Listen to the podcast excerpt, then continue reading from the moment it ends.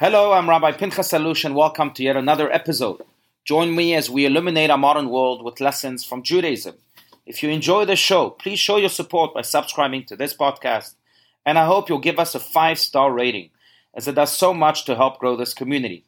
I welcome your feedback on this episode on any of the other podcasts at rabbiallouchepodcast at gmail.com.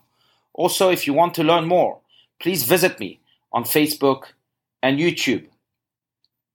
So, friends, a few years ago, I sought the advice of my beloved mentor, world scholar Rabbi Adin Even-Israel Steinsaltz of blessed memory, after the seeming failure of a project I had launched in my community. I can still hear his wise words ringing in my ears. Sometimes, he said, the fruits of our labor don't appear for many years, and sometimes we never even get to see them. But it doesn't really matter. Because remember this, Pinny, you were appointed to labor, not to reap the fruits of your labor. When I asked him, appointed? Appointed by whom? He replied with his characteristic smile that lit up his face.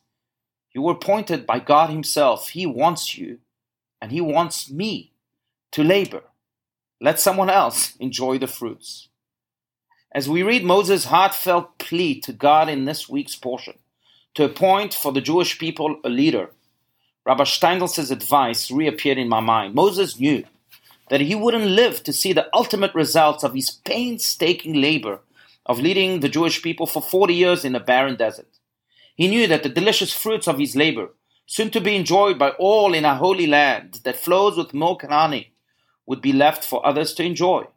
Yet he remained as devoted as ever to his work, to his journey, to his calling, and he continued to devote himself to God and to his people with equal passion and enthusiasm until his very last breath.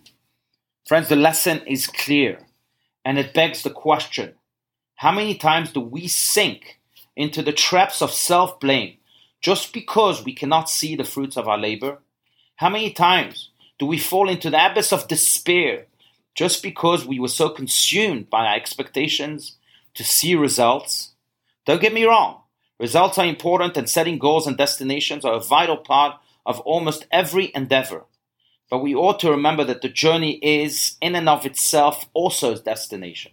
That the results are also in the labor itself. That light can be found within the walls of our life's tunnels too, not just at their end. And we ought to know that each of us too was appointed by God Himself to work and partner with Him daily in making our world better each in our own way, each with our own mitzvahs and good deeds. This type of divine work will undoubtedly prove itself to be more precious and more valuable than any quote unquote result that any human being can ever produce.